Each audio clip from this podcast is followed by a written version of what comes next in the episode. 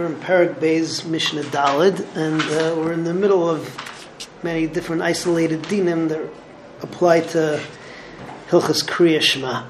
Um, Mishnah Dalid talks about uh, somebody who's working. And nowadays, when people work, so uh, maybe we don't take it as seriously as we should. Now, when you're working and someone's paying you for your time, you're supposed to be working during that time. So let's say that you're uh, working and you're up in a tree and it's time to say Kriya Shema. So can you say Kriya Shema or not? Now here you get into a difference between Kriya Shema. Kriya Shema, as we mentioned before, is Kabbalas Ol Malchus Shemayim. And the essential Kriya Shema is only really the first pasuk. So as long as you have kavanu, Shema Yisrael Hashem Elokeinu Hashem Echad, to be Makabal Ol Malchus Shemayim, you did your job.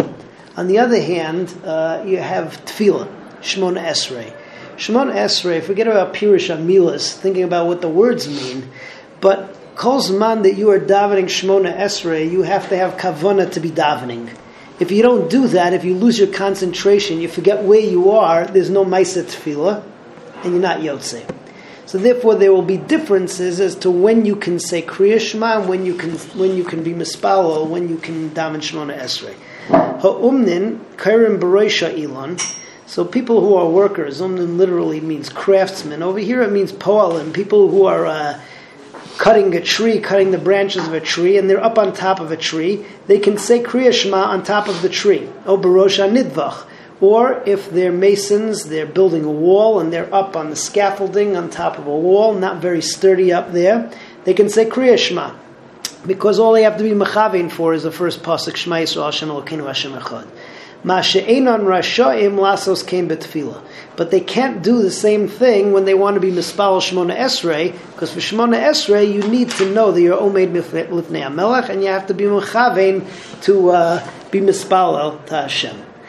Mishnah Hay gets into the issue of Isaac b'mitzvah patim and a mitzvah. We learn now from the Lechtechav Aderech, which is in the Parsha Kriya Shema, that anybody who's doing one mitzvah calls man that he's in the process of doing a mitzvah and doing that first mitzvah precludes him doing a second mitzvah, he doesn't have to do the second mitzvah. Even if the second mitzvah is, so to speak, a more important mitzvah than the first one, but he's preoccupied.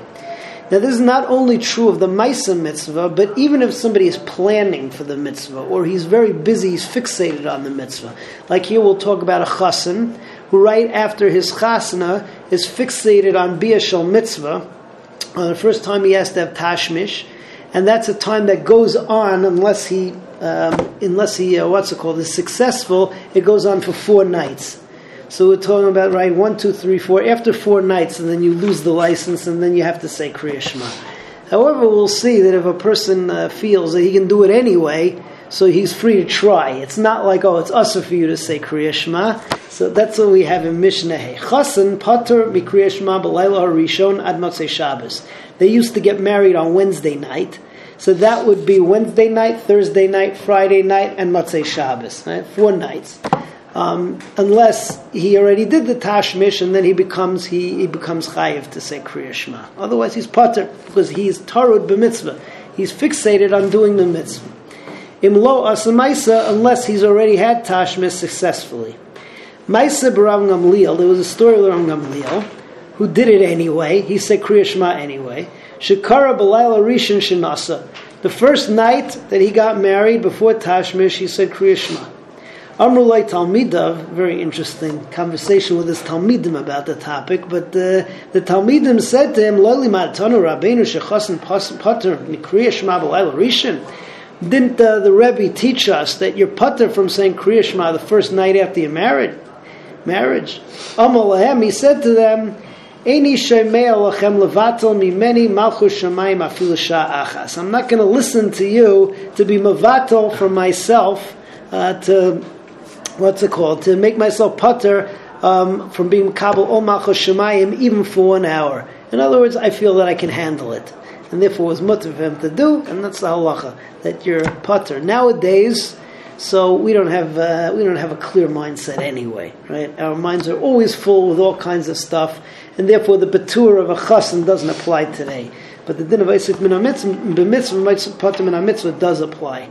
now that we talked about uh, Rabbi Gamliel, so the next Mishnayos we go on a little bit of a tangent over here with various stories about Rabbi Gamliel, about different things that he did because he was Rabbi Gamliel, even though they didn't apply to other people.